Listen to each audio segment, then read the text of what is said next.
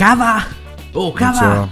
Ca- ah, Bonzo, oh, dimmi. oh, no, dimmi, no. Bonzo, dimmi. Ascoltami, ma, ma dove sei? Non ti vedo. Come non mi vedi? Sono qui. Bonzo, sono qua. Come fai a non vedermi? Sono qui. Eh, oh, che- che ti devo dire? Non ti vedo. Mi sto Sen- sbarazzando, come fai a Sento non la vedermi? tua voce, ma il tuo corpo non esiste. Puff, è svanito. Secondo me Allora, sei una no, sorta di non è- fantasma. Eh, non è che sono così magro che se mi metto di profilo sono un foglio e scompaio, però non così tanto, insomma. Allora, fai così. Devi Dimmi, passare dimmi. il primo devi passare il primo scaffale che vedi. Giri a destra, sempre dritto, conta fino a 5. Allo scaffale viola con la scritta segreti, giri a sinistra e lì dovresti trovarmi. Allora, intanto mi sono, affa- mi sono perso a passare il primo scaffale. Però, Ecco. c- come scusa? Co- cosa sono tutti sti ca- di quest'uomo. Cosa sono tutti sti scaffali? Scusami, dove ti trovi precisamente? Vabbè, intanto allora, stai calmo intanto qui devi stare veramente calmo perché qui c'è gente che studia comunque. Ero, ero la calma fatta, fatta persona, insomma. Ho cambiato lavoro, Bonzo. Ho cambiato lavoro, ho smesso con la vita di prima, basta la vita di prima. Quindi ti sei messo a pulire scaffali. Ma che a pulire scaffali? Ma cosa vuol dire pulire scaffali? No, sono diventato un archivista. Wow, quindi ora conosci tutti i segreti dello Stato? Hai in mano i più rendi e nascosti misteri del Vaticano? Sei a conoscenza no, di dati e no. informazioni riguardanti la vita al di fuori della Terra? No, assolutamente niente di tutto questo. So Cosa di come interessante? col- so come coltivare meglio le patate. Le patate. Sì, sono diventato archivista di un centro che studia come coltivare meglio le patate. Guarda che è un centro vecchissimo, è un sacco di dati da dover mettere via. Te non hai Oh, capito ok. la situazione qual è. Dovremmo fare una rubrica però, tipo la vita frenetica e sempre emozionante di Cava. Mm, sarebbe Perché bellissimo. non, non si vede che è emozionante la mia vita così. Non si vede. Tantissimo, È tanto emozionante, vero Bonzo? Me, mamma Molto mia. bene. Ma lo sa- sarà emozionante anche la vita dei nostri ascoltatori, secondo te? Sì, la loro sì, soprattutto dopo averci ascoltato. Vai voglia, e come? Buongiorno, buonasera e buonanotte a tutti quanti. E buon pomeriggio soprattutto. E, bu- e buon pomeriggio, bentrovati. Siete pronti ad ascoltare questa nuova intervista? Tra l'altro stiamo andando verso il, il finire, caro Bonzo, eh? Eh sì, eh sì. Stiamo andando verso il finire. La fine della non- prima non- stagione. La fine della prima stagione, adesso non diciamo niente, dobbiamo- abbiamo qualcosa in cantiere, sì, insomma, Mi sento un po' ancora- Joker. Molto Joker, molto molto Joker. Non volevo darti del pagliaccio, però è brutto. Io così, sì, eh. io sì. Ah, tutti dei, vabbè. Sì. L'ha detto lui, l'ha detto lui, l'ha detto lui. Va bene, allora, prima di farti presentare i nostri ospiti, direi di ricordare ai nostri ascoltatori di mettere un bel mi piace a questo video, se ovviamente vi è piaciuto, un bel follow ai nostri canali Instagram, Facebook e YouTube. Mi raccomando, seguiteci su Spotify. E lasciateci commenti, feedback che abbiamo bisogno di capire se stiamo sbagliando oppure no. O se siamo bravi Giusto? da far paura, assolutamente. O se siamo incredibili da Oscar. Bene, Bonzo. Perché ho cambiato lavoro ad un certo punto e sono andato all'interno di un'azienda che sa come coltivare patate? Cosa sta succedendo? Guarda, a parte che tu cambi lavoro come bevi un bicchiere d'acqua, per cui non mi meraviglio più ormai. Quello Però- è vero. Nella mia giovane vita quello è vero. Però, eh, insomma, siamo, sei arrivato appunto a esplorare a libri su libri, archivi su archivi, su come coltivare le patate, perché andremo appunto a parlare di archivio, com'è lavorare in un archivio, che cosa vuol dire al giorno d'oggi lavorare in un archivio? E soprattutto perché bisogna lavorare in un archivio, a cosa serve. E qui Eh. con noi abbiamo appunto eh, preso in prestito una nota, se è possibile, se posso dirlo, blogger, eh, che è Laura Mango con I dolori della giovane libraia, che consiglio a tutti di seguire, soprattutto se siete appassionati di libri fumetti o quant'altro, e un grandissimo archivista che è Dimitri Affri, ok, che accolgo con molto piacere, benvenuti ragazzi miei. Benvenuti. Buonasera, ciao a tutti. Buonasera. Ciao Buonasera. ragazzi. O buongiorno. Buongiorno. Co- come volete, è tutta la giornata, esatto. Giorno inteso come Infatti- giornata. Se avete, se avete notato, noi andiamo a coprire tutta la giornata. Buonasera, buongiorno, buona- buonasera, buonanotte e buon Buon pomeriggio. pomeriggio, perché esatto. non si sa mai quando potrebbero ascoltarsi. Esatto. Effettivamente, Esatto. quindi la copriamo tutta. State bene? Siete carichi? Siamo carichissimi. Siete preoccupati? Perfetto. Sì, anche un po' preoccupati, non vi preoccupate che Boncio non morde. Boncio non morde. non ancora, magari nella Non seconda ancora, stagione. Chi lo sa, chi lo sa, vedremo. Allora, cari Laura e Dimitri, inizierei col dire che oggi siamo perfettamente in linea con lo spirito di questo podcast, cioè voler portare alla luce lavori di cui si conosce ben poco o addirittura non se ne ignora perfino l'esistenza. Puntiamo un piccolo faro sul vostro lavoro per iniziare. Che cosa si intende per archivista? Che figura è all'interno del mondo del lavoro? Chi, chi vuole iniziare? Dimitri o Laura? Chi vuole iniziare? Dai, Inizia il più esperto In- che è inizia il più Dimitri, esperto? Inizio io. Inizia Dimitri, inizia Dimitri. Prego Dimitri, ci dica. Che fa l'archivista? L'archivista mette ordine. È già qui. Vi faccio un esempio. Eh, vi faccio un esempio di archivio piccolino. Sì. Eh, Illuminaci. Roma. Roma. Piccolo. Roma Ok. Eur c'è l'archivio centrale dello Stato. Sto Ok. numero guante è l'archivio dello Stato italiano. È Ok. giovanissimo, eh? Perché è nato nel 1860, ha 160 anni. Beh dai, pensavo molto di più, sai? L'archivio di Stato di Roma ce n'ha mille di anni. Ah. Mamma mia, è giovanissimo. L'archivio dello Stato de- l'archivio della Chiesa Cattolica n'ha di più. 2500 di Ecco. anni. Quindi è giovanissimo. Ecco, in questo posto giovanissimo avete presente un foglio di carta quanto è sottile? Sì. Un Sì. capello. Ecco, se tu prendi tutti i fogli di, di carta dell'archivio centrale dello Stato e li metti uno attaccato all'altro, fai 100 km e passa. Mamma mia. 100 km di, Mamma mia. di carta. Ci, ci riforesti l'intera Italia. cioè, capisci il cambiamento climatico, le foreste distrutte dove sono andate a finire? finire. 100 Sono tutte, tutte lì, tutte là dentro. Cioè, Ok. ecco, ora domanda è: va bene, io devo cercare sta cosa, vado lì dentro a cercarla, non la troverai mai. L'archivista è quello che ti permette di trovare le cose. Forse non troverebbero nemmeno te una volta andato alla No, ricerca. infatti, no. Ci si mette anche la lucina, tipo entrare sotto No, nelle aree minerarie. Sì, io ci sono stato nei depositi. I depositi sono proprio tipo scena horror, sono questi corridoi infiniti, sono altri 6 metri, 6 metri di scaffali con tutti i fogli sopra e tu cammini, cammini, cammini e c'hai corridoio, la, la lucina, il rumore dietro strano, è un film dell'orrore sostanzialmente. È Ok. vero, comunque eh, sarebbe un setting perfetto per un film di Dario Argento. Io ci penso sempre quando vado negli archivi, è vero. Eh, negli archivi cartacei, ovviamente. In genere si fa sempre il, il film horror nella biblioteca polverosa nel posto strano perché Esatto. non conoscono gli archivi, è molto peggio. non è niente in confronto. non è niente in confronto. Bello. Beh. L'archivio mette in ordine e ti permette di... arriva lo storico, dici io cercavo quello, eh, se non c'è l'archivista non lo troverà mai. E lì c'è veramente tutto dall'inizio di quando si è creato appunto l'archivio fino alla fine di tutti gli avvenimenti più importanti, diciamo.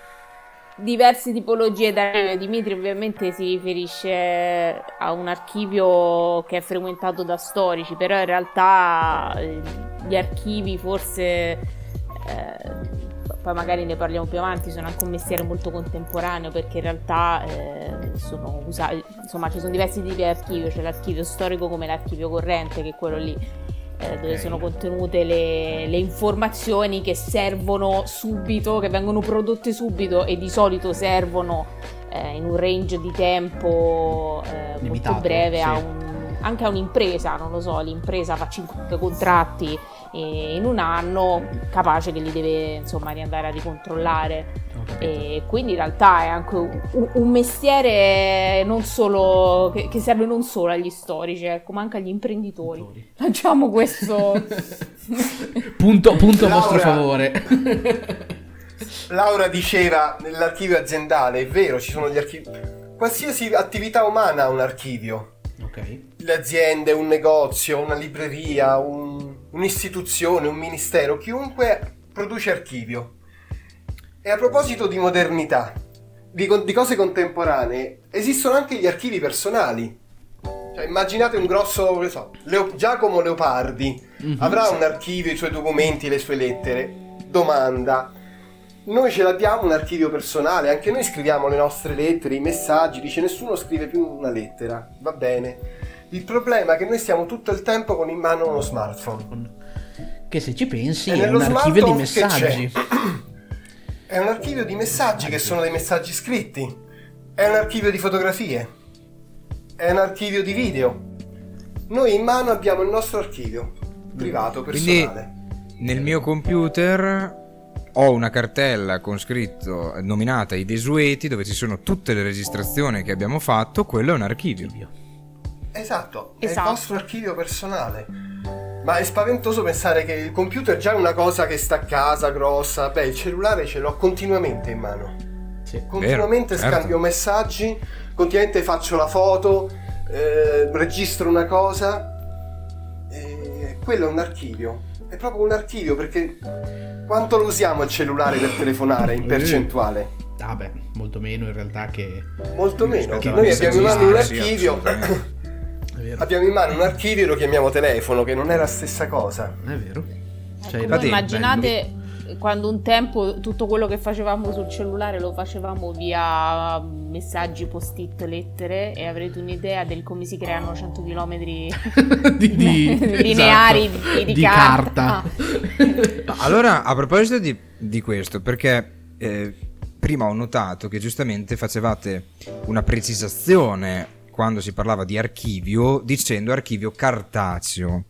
Avrebbe senso ehm, che questo archivio cartaceo venisse, sì esatto, digitalizzato piuttosto che lasciato cartaceo? Oppure E non ha rispondo senso? io con una cosa buffa. e- Ok. Certo che se è digitale tu lo consulti facile. Ok? Sì. Ma... Problema. Ma all'archivio di Stato... Io faccio la parte dello storico oggi, facciamo così. All'archivio Ok, di Stato Mi di piace. Roma ci sono dei contratti di notai sì. e sono dei documenti. E sono tipo del 1100, hanno nove secoli. E Ok. stanno lì, perfetti, intoccabili, perché sono scritti su pergamena. Sì. È uno dei E materiali appena più li guardi... che- No, no, è uno No? dei materiali più Ah, resistenti ok. che esistano. Sì, è- E stanno lì, Sì, mille anni, tu li puoi Ma leggere. Ecco, tipo una trentina, forse no, una quarantina d'anni fa, l'archivio di Stato di Roma disse, vabbè, però queste pergamene fragili, fragili, oddio, arriva lo studioso, le rovina.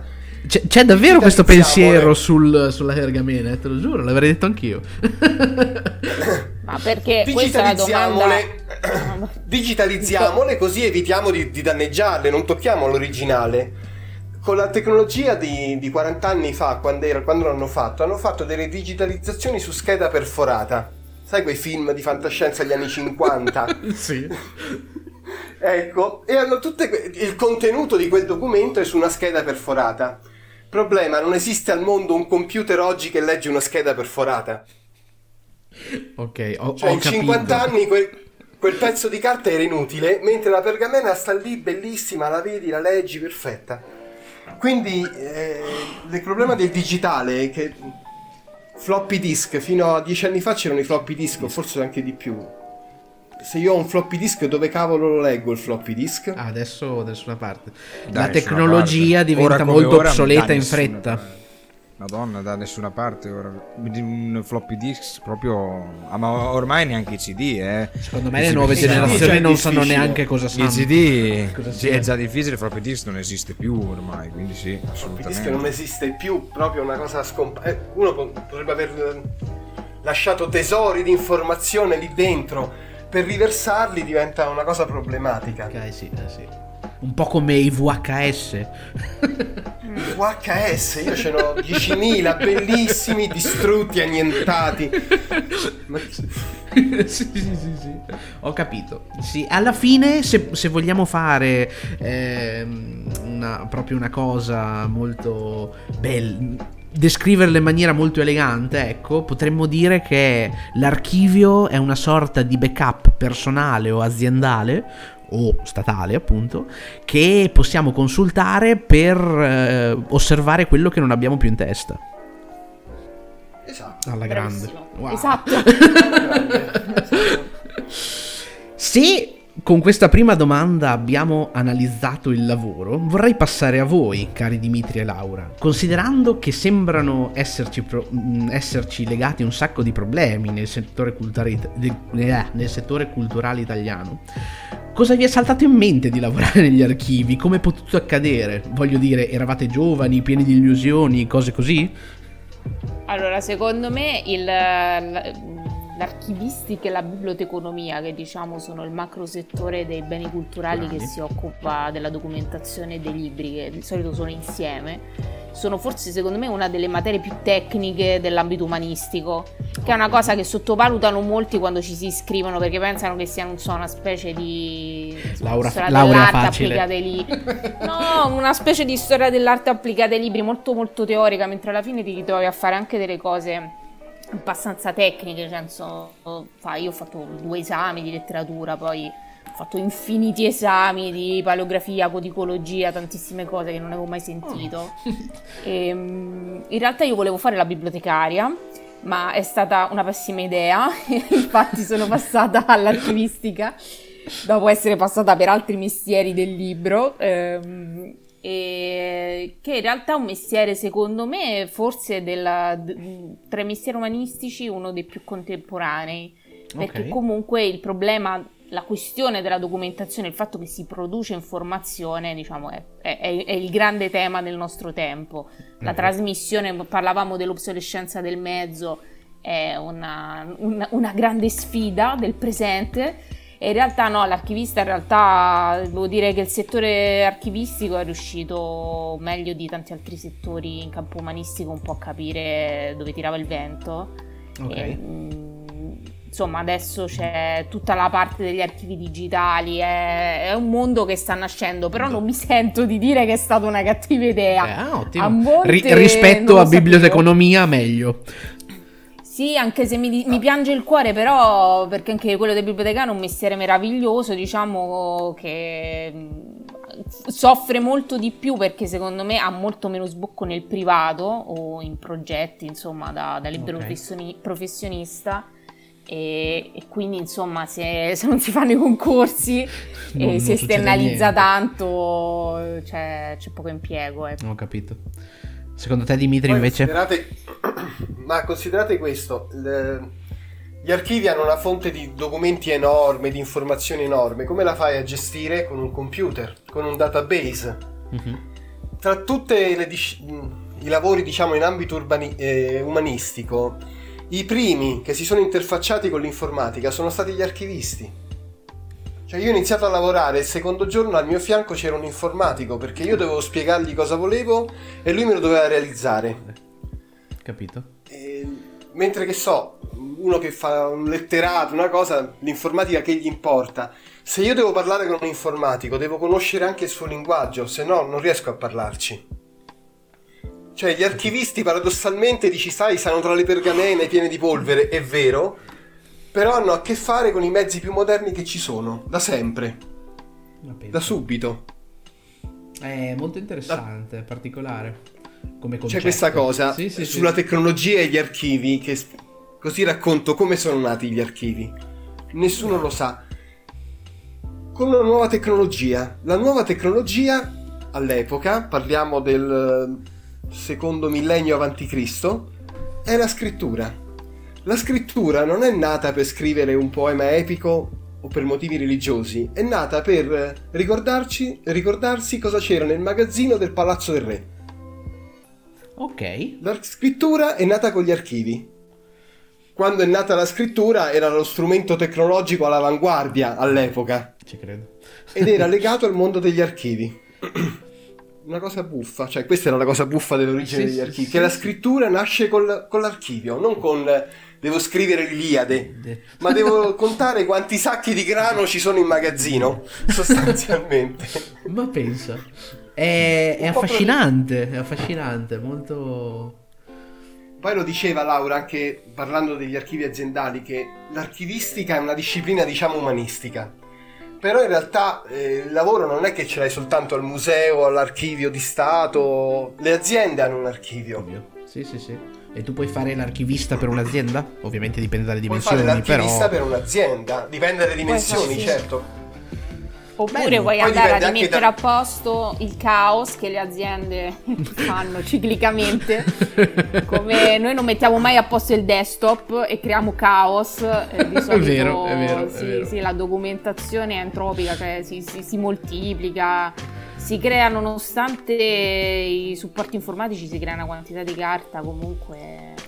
Vabbè, sempre c'è per, una cosa- per Bavolant Scripta Manent, comunque è vera questa cosa. L'archivio è un lavoro a molti livelli. Uno pensa, beh, l'archivio fa l'archivista, sta lì, mette a posto ste carte. In realtà ci sono tanti livelli. Quindi per uno giovane che inizia, che non ha esperienza, comunque magari trova lavoro a livello più basso, fa un po' di manovalanza. Cioè non è che o sei archivista o non sei niente, ci sono tantissimi livelli all'interno, quindi è facile entrare perché Tante persone che stanno sì. lì a, a dare una mano servono sempre. Poi se sei bravo, se continui, se ce la fai diventi sempre più importante, fai carriera in qualche Sì, modo. sì, sì, sì, sì, sì. Però non è che dici, vabbè, eh, o sei 1000 o sei 0, no, puoi essere 5, poi 10, poi 15, poi pian piano sali. Ho capito. E quindi è più facile entrare nel mondo del lavoro così, perché ci sono dei lavori dove magari se non hai una mega specializzazione o entri o non entri. Ho capito. Qui non è così. Sì, sì, sì, ci sono diverse, cioè non, non devi andare dritto per dritto dicendo o faccio quello o niente, ma entri, inizi con una cosa, poi passi a un'altra e così via. Ho esatto, capito. magari inizi con un archivio che è anche brutto da fare, poi però magari ti capita l'archivio quello interessante, quello divertente. È come tutti i lavori, insomma, non è... Assolutamente, assolutamente. Ascoltate, So che il ma- concetto di archivio divertente può sembrare fantascienza, ma in realtà è vero, è vero. Cioè, ci sono degli archivi che ti prende proprio bene a farlo, che ne so, se, ti- se a uno capitasse di mettere a posto l'archivio del proprio scrittore preferito sarebbe Eh, una figata perché cioè, potresti vedere tutto quello che, che si è scritto con, i propri amici, che ne so, le sue preferenze in cucina. Eh, in, in quel senso sarebbe un archivio divertente. Sì, sì, è vero. Non- sono cose che non ci si pensano, ma sono, sono d'accordo, è vero. Vi chiedo a proposito di lavoro, eh, molti lavori, soprattutto quelli un po' più particolari, necessitano di un percorso di studi quali eh, corsi di specializzazione o addirittura delle lauree. Per diventare archivista serve una laurea o è possibile anche solo partecipare a dei corsi? Chiariamo subito, ecco, gli archivisti non hanno un albo degli archivisti. Ok. Non c'è un, eh, un esame di Stato per diventare archivisti. Adesso ci sono proprio dei corsi di laurea per diventare archivista. Ok. Io che sono un po' più grande, ad esempio, quando io non avevo un corso di laurea per diventare archivista, c'era la scuola d'archivio, che c'è in tutti i capoluoghi di regione in Italia. Un corso di due anni, tu fai quel corso di due anni e diventi un archivista. Oppure adesso c'è proprio la laurea che ti fa diventare un archivista, con una premessa fondamentale, che ogni archivio è diverso da un altro. Quindi tu esci dalla scuola, sai tutte le cose teoriche, inizi a lavorare e scopri che è diverso da come te lo immaginavi. Poi vai a lavorare in un altro archivio ed è diverso ancora. È un lavoro che impari col tempo. Ok, quindi eh, serve la scuola per entrare, però alla fine l'esperienza vera va fatta sul campo. L'esperienza vera l'ha fatta Sì, sul però il campo. lavoro è un lavoro molto tecnico, quindi non- è un lavoro che non Devi partire si può con una fare base. se non hai Sì, esatto, non è un lavoro che puoi imparare solo facendo, diciamo, perché Ok. comunque è un lavoro che ha non è- cioè, ci sono delle regole di se- base, ci sono degli standard. Ok. Que- Poi dipende da che ehm, tra l'altro dipende da che tipologia di archivista uno è, perché magari l'archivista paleografo, che assolutamente io non so, io non avrei mai le basi, nonostante io abbia studiato per 5 anni archivistica e biblioteconomia, io non avrei mai le basi per fare l'archivista paleografa, cioè non, non so, ehm, sarebbero proprio quelli che leggono le pergamene, tra l'altro le pergamene non sono fragili, volevo dirti prima, perché in realtà non la pergamena non è carta, ma è pelle Ok. d'animale. E Ok. Uno si immagina sempre queste cose che sì, cascano a esatto. Prima te lo volevo dire, in realtà per quello Facciamo un po' non, di non- super quark. Esatto. Dopo mettici la Esatto. musichetta sotto. Bello, mi è piaciuto. E- Sì.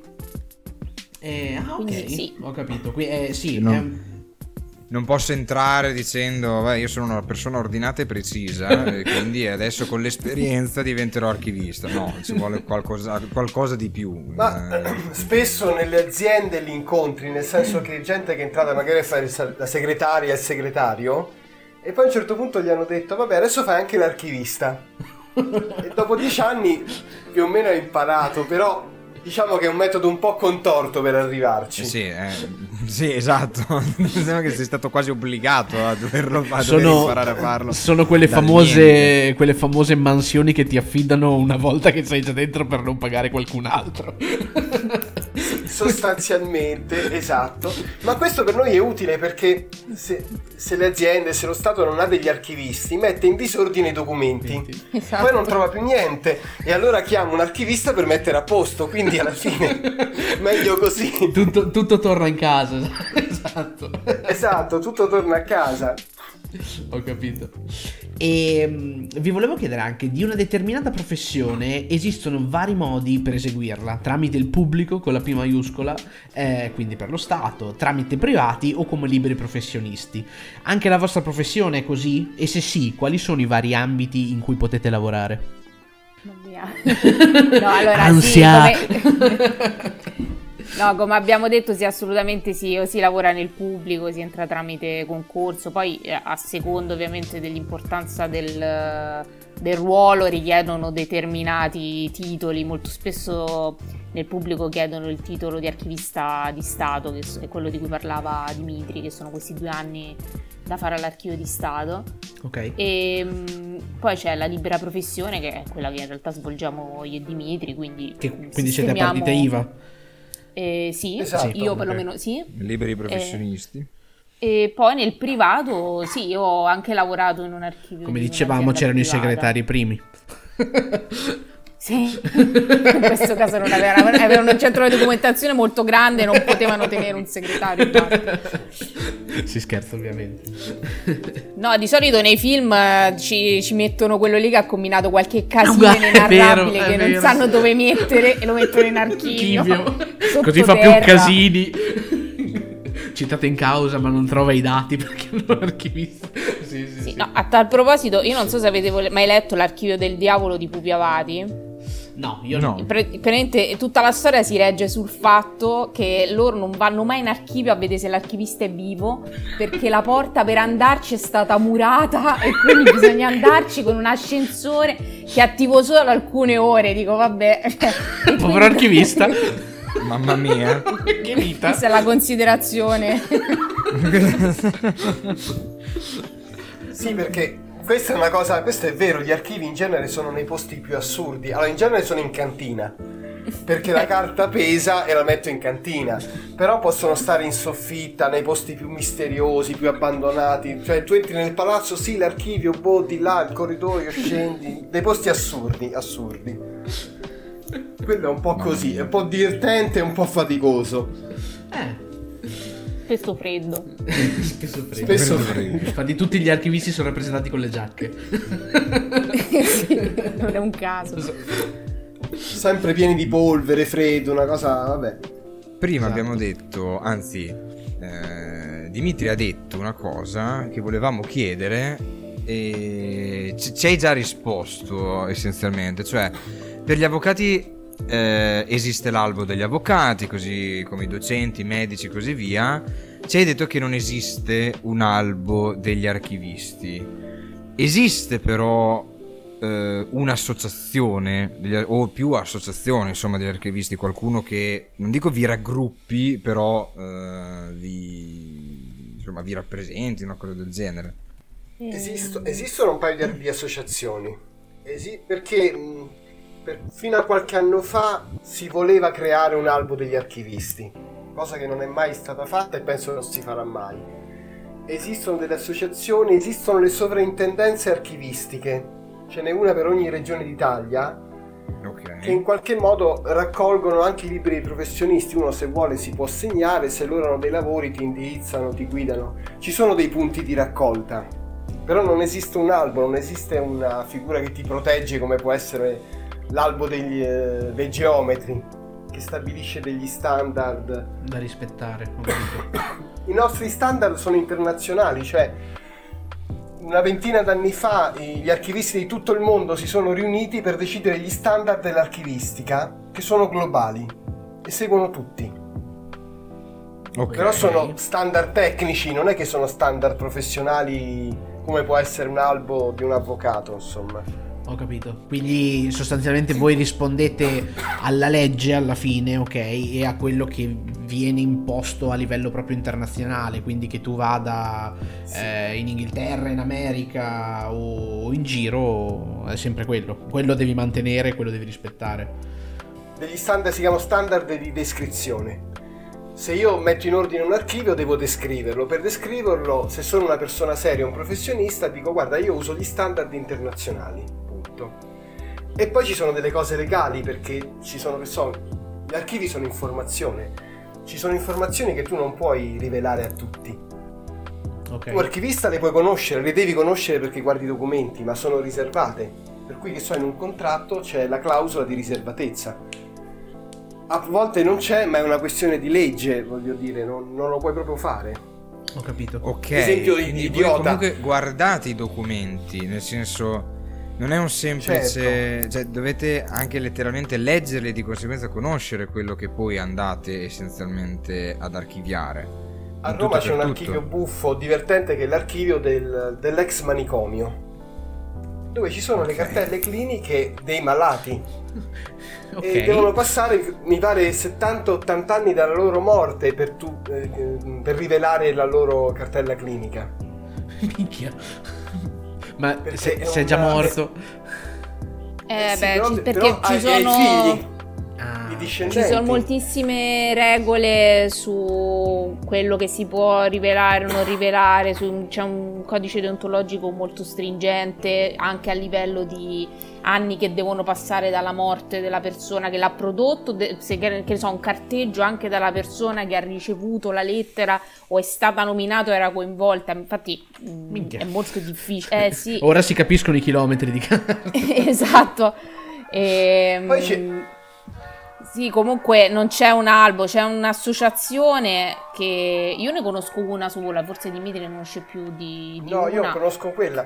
Possiamo fare anche il nome, Associazione Nazionale che... Archivisti Italiani, ANAI. Che ANAI. è l'ANAI. Ok. Ok, ho capito. Però non è obbligatorio iscriversi eh, per sì, essere un archivista, sì, sì, ecco, non è come magari altri mestieri che sono un po' più... Eh, ligi su questa caratteristica. Sì, che hanno dei parametri più stringenti perché appunto avendo un albo richiedono tutta una serie di, di skill, di obbligatorietà. Ecco. Sì, sì, sì, sì, sì. Poi ci sono anche delle cose. Io sono un personaggio. Io posso essere. Eh, avere un archivio ricchissimo, mio, privato, di lettere, perché ho scritto degli amici incredibili. L'archivio muore con me se voglio dargli eternità al mio archivio privato, lo posso donare a un ente pubblico. Io posso donare il mio archivio all'archivio centrale dello Stato. So che a questo punto sarà lì per sempre e lo consulteranno. Però visto che l'archivio è mio, io posso dettare delle regole. Tipo posso dire per 100 anni nessuno deve aprire queste carte e per 100 anni nessuno le apre. Delle volte no, neanche okay. gli archivisti possono aprirli. Io ho lavorato in un archivio dove c'era una, un fondo della famiglia Savoia. Io lo vedevo lì sugli scaffali, c'erano, si chiamano faldoni, questi contenitori con dentro i documenti che nessuno aveva ancora aperto perché quando sono stati donati è stata messa la clausola per 100 anni non bisogna aprirli e nessuno li ha aperti, neanche l'archivista in quel caso. Però esistono, stanno lì, tra un po' di anni saranno aperti e saranno eterni, nel senso perché sono in un ente pubblico che t- tecnicamente è eterno. Quindi la tua memoria, le tue carte sono conservate all'infinito, teoricamente. Un, una cosa che mi è venuta così in mente, ma volendo io cittadino pubblico posso consultarle? Sì, se non sono riservate. Riservate, beh, sì, ovvio. Cioè, tipo, tra 80 anni, quando queste cartelle cliniche verranno certo, disponibili, io posso, io posso. Ah, qualsiasi cosa. Dipende, no, dipende dai criteri di accessibilità dell'archivio. Perché se l'archivio è pubblico ci sono delle regole. Ovviamente, se tu hai un archivio tuo personale eh, che fai anche riordinare ma ti tieni a casa tua, non è che per forza poi qualcuno è, è autorizzato, cioè dipende che criteri, dipende dal tipo di archivio, archivio ecco. Vabbè, dalle regole dell'archivio in cui sono tenuti, ecco sì. Sì, ah, per la legge italiana, cioè, un archivio di Stato italiano qualsiasi naturalmente segue la legge italiana, quindi c'è le cartelle clinic, dopo 70 anni dalla morte del, della persona, tu cittadino pubblico le puoi consultare. Ho capito. Chiaro. A quel punto ti devi rivolgere a un archivista che l'ha messa in ordine e te le trova. esatto. e qui venite in gioco voi. Guarda, c'è una cosa carina, se uno va all'archivio centrale dello Stato, dice io voglio consultare dei documenti tu vai lì e ci sono, si chiamano repertori, sono degli indici dei documenti che ti aiutano a trovare le cose. Naturalmente per 100 km i repertori è una, una biblioteca. esatto. Però loro, tu vai dentro e dici io voglio consultare dei documenti, c'è l'usciere, c'è l'omino. Non è che ti, fanno, ti danno i de- repertori, ti, dan, ti fanno parlare con la direttrice o il direttore di sala. Tu vai a parlare con questa persona e gli racconti cosa cerchi proprio gli racconti, dici ma io sto cercando questa cosa, lui ti parla, ti conosce, cerca di capire chi sei, che vuoi e ti consiglia delle cose da cercare, dice no guarda quel repertorio forse trovi quello che cerchi, quell'altro lascia perdere, perdi tempo e così trovi le cose. Okay. Fai proprio amicizia con questo tizio che ti aiuta a cercare le cose. È una cosa anche buffa, cioè non è che dici, sai, una cosa meccanica, vado lì, metto il nome che cerco, lo trovo. No, non te lo fanno fare. Prima devi parlare con questo qui misterioso.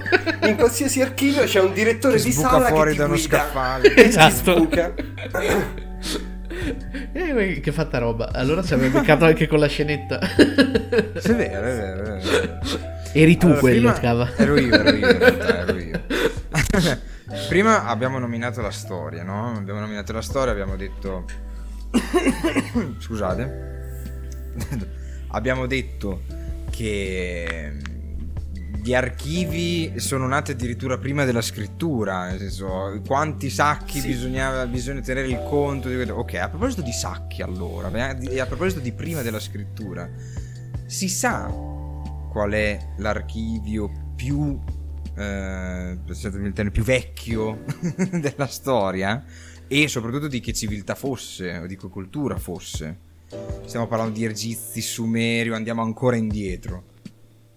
Eh, noi oggi sì. ci confrontavamo su questa cosa, ma in effetti mh, mm, eh, rievocando storia degli archivi, è proprio così, cioè in storia degli archivi ti insegnano che il primo archivio inteso come tale erano questi non so come dire, dei salvadanai di terracotta dentro cui si inserivano questi gettoni chiamati tokens, credo che tra l'altro eh, adesso insomma si inserivano dei gettoni eh, per, per, contare i sacchi, cioè diceva veramente Dimitri prima, è considerato veramente quella diciamo un protarchivio eh, tu avevi okay. sei sacchi di grano e inserivi là dentro sei sassolini sostanzialmente.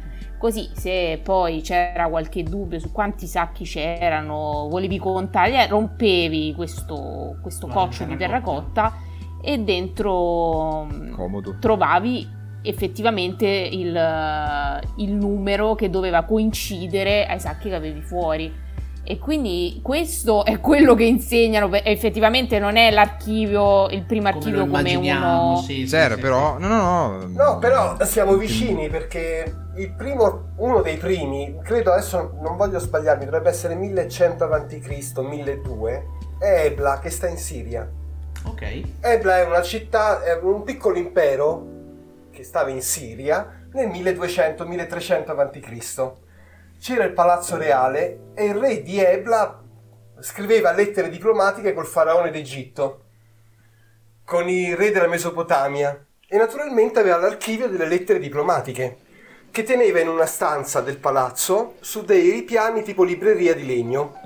Le lettere erano su tavolette d'argilla. Ebla viene conquistata, viene data alle fiamme, le fiamme bruciano il palazzo, il palazzo crolla la cosa divertente è questo, che brucia anche le librerie dove erano appoggiate queste lettere, queste tavolette d'argilla. Le librerie hanno preso fuoco, hanno cotto l'argilla, che così è diventata molto più resistente dell'argilla cruda seccata al sole. Sì. E quando le librerie sono collassate, le tavolette sono cadute una sull'altra. e poi l'ha ricoperta le macerie del palazzo. Quando gli archeologi, tra l'altro è stato un archeologo italiano a trovarla, si chiamava Paul Mathieu, hanno scavato, hanno trovato la stanza dell'archivio, hanno trovato tutte le tavolette con le lettere diplomatiche messe nell'ordine giusto perché semplicemente erano cadute una sull'altra. Una sopra l'altra. Ma penso. Esatto.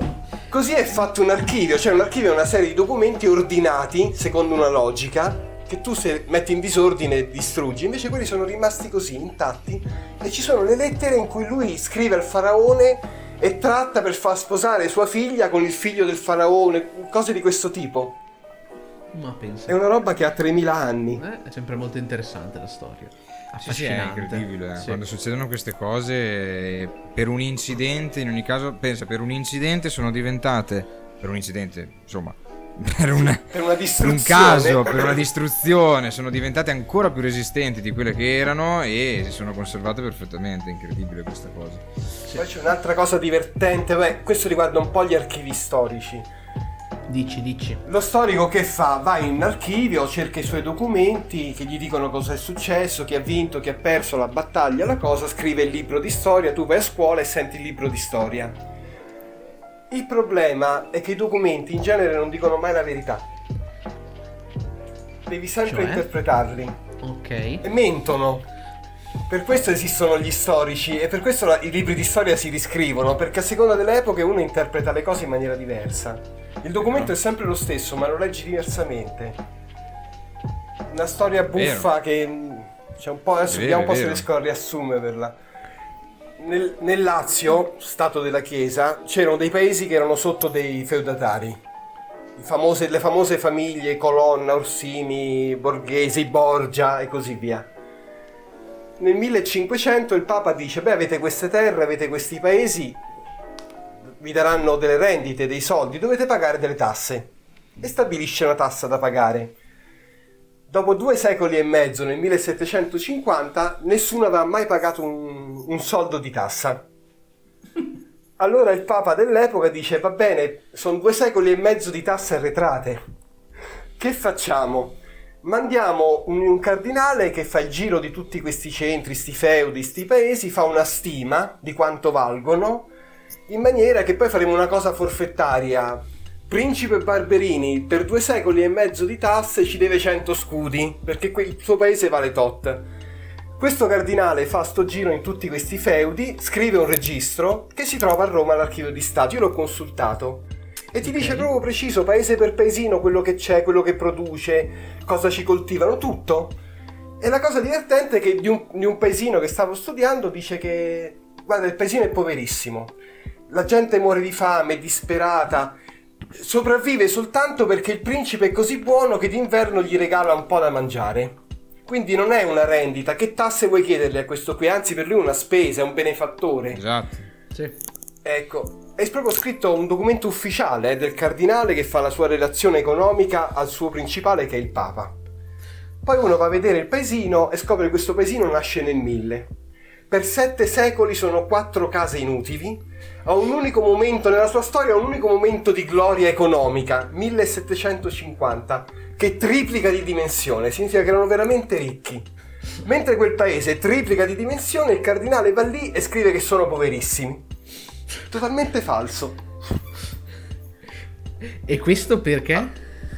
E allora Perché- lo interpreti. Lo interpreti perché tutte queste famiglie nobili erano imparentate col Papa. E quindi il Papa ha detto: va bene, facciamo finta che adesso ci daranno due secoli e mezzo di tasse arretrate, però non stiamo lì troppo a essere precisi, cavillosi. Il cardinale, sì, vai a vedere sti paesi, però scrivi una cosa tranquilla. E lui scrive: Ma sì, sto paese, vabbè, ma non vale niente, è povero, non ci devono niente, risolto il problema. Questa è una interpretazione, credo. Cioè. Sì, assolutamente. Bello. si autoinganna, dice sì, devono far pagare le tasse, però è un amico mio, quello è mio cugino, quello è l'altro cugino, mica gli posso chiedere i soldi. Facciamo finta che non ci devono niente. Niente. Per le cose ufficiali è tutto a posto. Tu sei andato a fare la tua visita di controllo, hai scoperto che è poverissimo, non ci devono niente. Risolto il problema. Vai a vedere, è ricchissimo. Ok. E per vedere lì che è ricchissimo. E questo per dire che i documenti spesso dicono le bugie, allora uno deve interpretarli. Deve consultarne tanti per capire se uno mente, uno mente di meno, se tu li confronti trovi le, le magagne, le cose che non funzionano. Per questo devono essere in ordine, per questo servono gli archivisti per metterli in ordine. Beh, esatto, banalmente eh, quello che può essere anche solo al giorno d'oggi, ma quello che c'è scritto al giorno d'oggi magari verrà, anzi magari verrà letto fra chissà quanti, chissà quante centinaia di anni magari, però banalmente anche solo eh, una denuncia dall'avvocato dove io depongo la mia verità se uno legge soltanto quella cosa lì darà sempre ragione a me, mentre invece avrebbe, avrà bisogno documento, di altri documenti per poter essenzialmente dire ok, la situazione è andata in realtà così. Diversa, esatto. Esatto, quindi banalmente... Magari, magari leggono solo la tua testimonianza. indietro, è una cosa è una cosa così semplice e sotto al naso che non, sem- non ci si pensa talmente tanto che pens- si pensa Ma che noi lo facciamo tutti i giorni. In passato chissà cose. cosa succedesse. Sì, esatto, sì. tutti i giorni è una cosa che facciamo. tutti i giorni cerchiamo ci... di aggiustare gli spigoli. Dice, senti, ma qui forse manca un pezzettino, beh, non fa niente, aggiustiamo. Esatto. Sì, sì, Noi lo facciamo continuamente a tutti i livelli senza fa- entrare nel penale, voglio dire, anche fare piccole no, no, cosette certo. ridicole. Però i documenti restano e spesso dicono una cosa che non è veramente quella vera, è una, una pezza che dice, beh, così ufficialmente è tutto a posto, invece no. Ecco in perché se cioè, pensi... l'elimina solo per me o l'elimina per tutti adesso su WhatsApp. ecco perché. No, no, in realtà se ci pensi questa cosa che dici tu accade al liceo classico sempre l'ultimo anno quando ti fanno studiare tipo le orazioni di Lisia tu leggi, non so se tu hai fatto, qualcuno di voi ha fatto il classico? No. No. No, no. praticamente ti fanno tradurre queste orazioni che sono esattamente quello che dici tu, c'è l'orazione sulla difesa di un fatto criminoso che è accaduto, però tu leggi solo okay. una delle due parti. Quindi quando traduci dici sei portato a credere a tutto quello che ti dicono perché è descritta benissimo nei minimi particolari tutto quello che è successo, ma tu non sai l'altro che cosa ha da dire perché esatto. non è la esatto. controparte capito? E di non solito... mai se veramente aveva ragione oppure no, banalmente. Sì, neanche se dice la ve- ci sta raccontando esatto, la storia come è andata, non lo puoi sapere. Di solito si dice che il calzolaio gira con le scarpe rotte, ma non è sempre così. Eh, dopo tutti questi anni di onorata carriera, si ha ancora voglia di stare lì a spulciare gli archivi? È, una, è diventata una droga o un po' dopo un po' passa la voglia? Soprattutto Dimitri a questo punto. Scusa Laura. Sì, io ancora non mi sono fatta venire la noia. Troppo poco tempo. Ma è difficile dire che passa la noia perché tu non sai mai domani l'archivio in cui vai a lavorare, se sei un libro professionista. Ma anche se sei un archivista di Stato che ha chilometri di documenti, d'improvviso il giorno dopo scopri una cosa che ti intrippa e tu continui, inizi a seguirla, diventa subito interessante. Ogni lavoro è faticoso, chiaro. Sì, beh, ovvio. Però, però uno pensa, ecco, l'archivista sta lì, eh, sempre le stesse carte, che noia. Invece non è vero, scopri delle cose incredibili che nessuno conosce, tra l'altro, perché sono sepolte là dentro e solo tu te le guardi tutte una per una. è un po' da maniaci, obiettivamente. Dire. E che forse e poi non puoi neanche dire.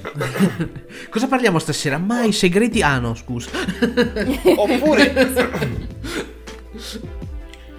Oppure eh, trovi, sono pubbliche, però poi ti censurano, dici ma sai sì, vabbè, è pubblica, se viene uno studioso qui che la vuole vedere gliela faccio vedere, però se tu lo dici ai 420 è meglio di no. A me è capitato cose di questo tipo cioè cose pubbliche non nascoste, però dice vabbè però, ma proprio questa lettera devi prenderla per metterla nella mostra, ma mettine un'altra. E quella invece era proprio carina da mettere, diceva cose anche un po' piccanti. No, questa meglio no, che comunque è pubblica. Però intanto io l'ho vista, l'ho letta e mi ci sono divertito. Dici, vabbè, ma... ognuno si diverte con le cose sue. Assolutamente. Beh, ovvio, assolutamente. Certo, alla, ma... fine, alla fine possiamo confermare che è una droga. una sì, droga, certo. Ogni passione è una droga, insomma. Ma esatto. secondo voi, secondo voi è una domanda così? Mm, potete anche dire non, po- non, possiamo dirlo, potete anche dire così, eh, non è un problema. Secondo voi, soprattutto in archivi dove determinate informazioni devono rimanere segrete, tipo i Savoia, no? Tipo eh, Vaticano, quel, quel malloppo Vaticano. o o Vaticano che bi- devono rimanere chiuse, quindi nemmeno l'archivista può andare a vedere che cosa c'è scritto perché guai, se no gli cresce e gli viene la barba, eh? Ma secondo voi una sbirzatina qualcuno gliel'ha data? Perché l'uomo, l'uomo si fa trarre, l'uomo si fa trarre dalla tentazione, quindi vuoi non andare a vedere cosa fece, cosa, No, cosa ma- c'è scritto lì? Guarda, l'archivio dello- del Ministero degli Esteri è inaccessibile. Perché ci sono, ok. che so, la lettera di, di Moro che scrive a Kennedy, per dire. Non è accessibile. Però gli archivisti che ci lavorano dentro, quelli che lavorano a un certo livello di funzionario del Ministero degli Esteri, tu quella lettera la devi conoscere. Ok. Quindi non solo hai la curiosità di andarla a vedere, la devi vedere, perché devi sapere le relazioni che ci sono state tra Italia e Stati Uniti negli anni. Ok. Ok.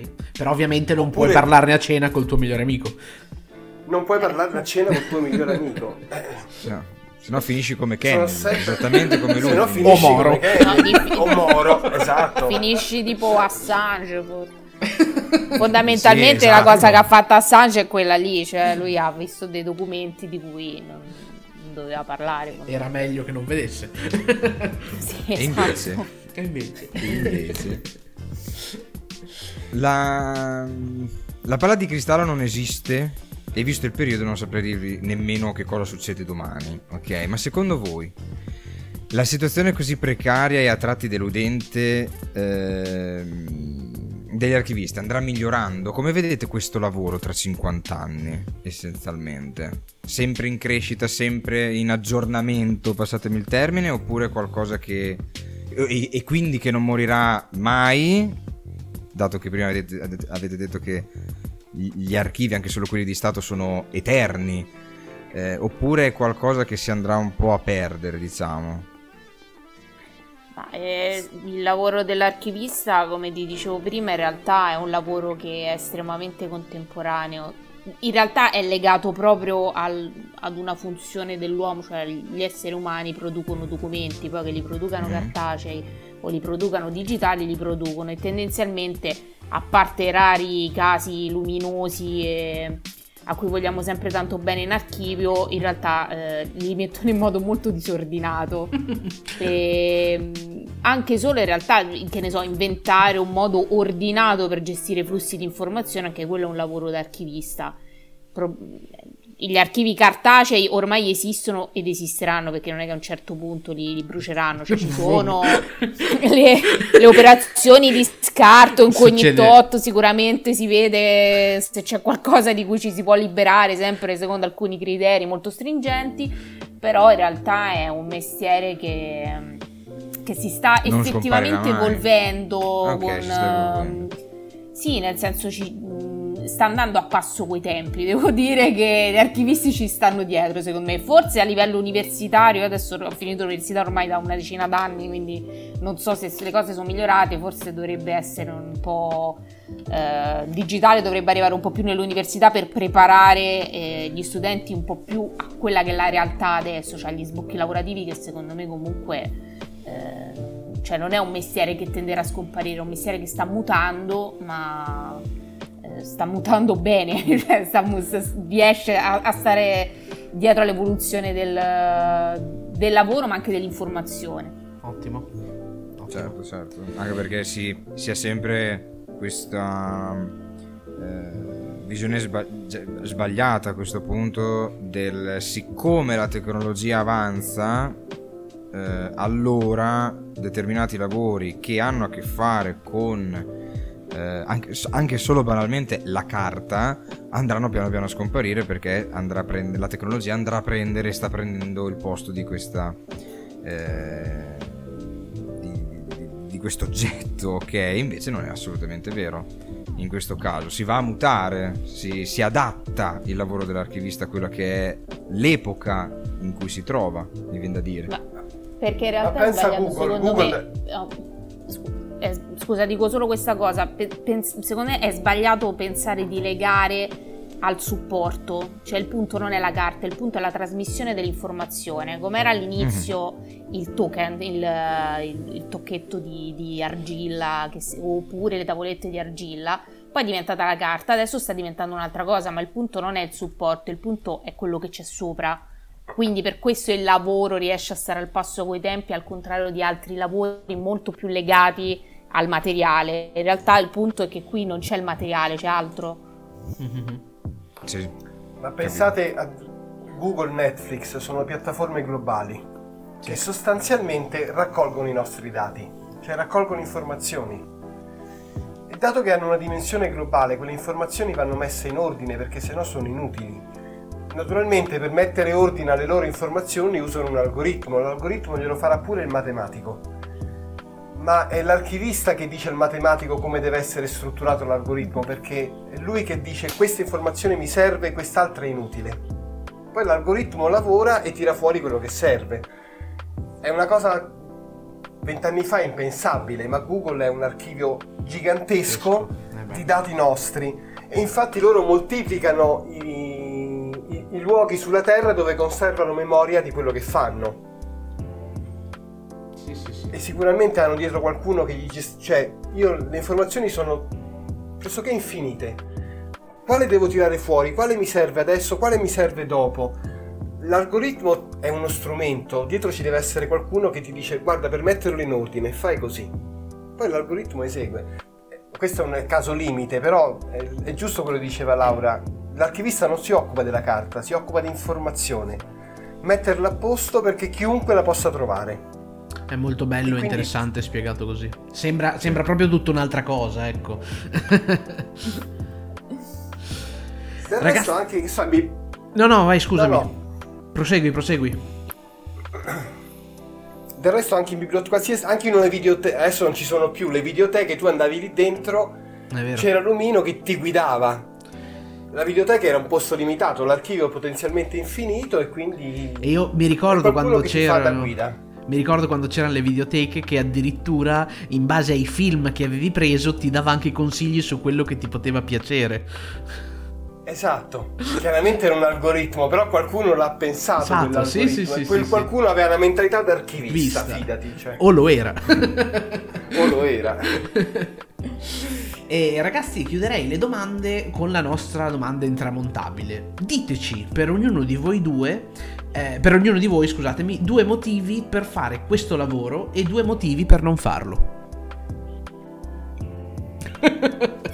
No, guarda, ti dico due motivi per farlo. ok, i Eh, due vabbè, motivi per non farlo, Laura. Perché se no è masochista, dai, una- due motivi per farlo. Il primo che vedi posti strani.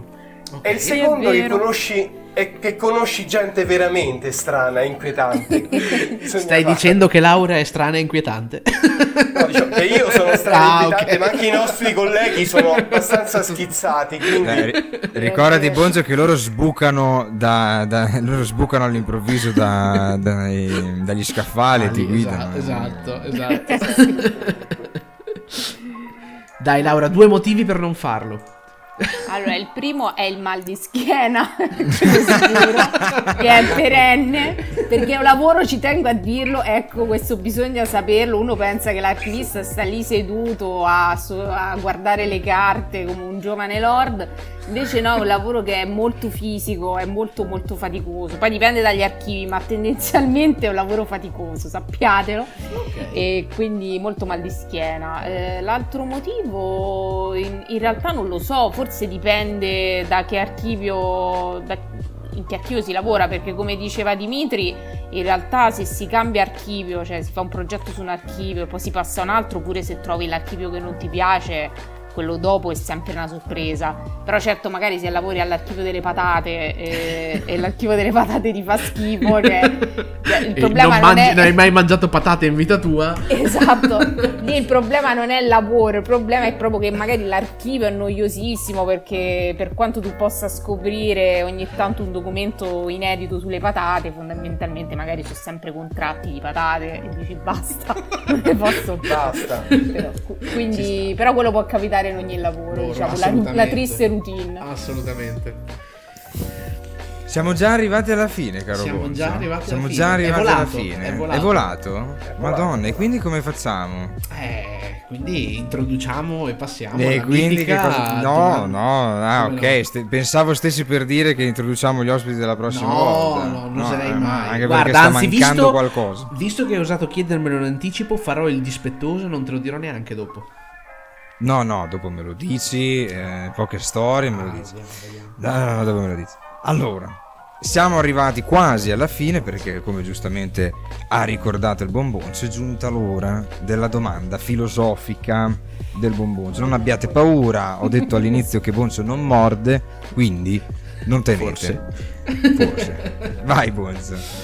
Allora, visto che eravamo già in tema mistero, ok, ho deciso di affrontare la domanda di oggi misteriosamente, ok? Il mistero più profondo che da sempre affascina e spaventa l'uomo è quello del principio e della fine di ogni cosa. In altre parole, è il mistero del mutamento, o come dicono gli orientali, dell'impermanenza. Ogni essere vivente obbedisce a una legge inesorabile, nasce, vive, muore. Tutto muta, nulla è permanente. È una realtà con la quale gli uomini fanno i conti fin dalle origini e che hanno tentato in vario modo di comprendere. In ogni mito e in ogni religione è presente un racconto delle origini o cosmologia che narra come una o più divinità abbia creato il mondo garantendo la presenza di qualcosa che permane nel valere continuo delle cose, dando così ordine e significato all'universo.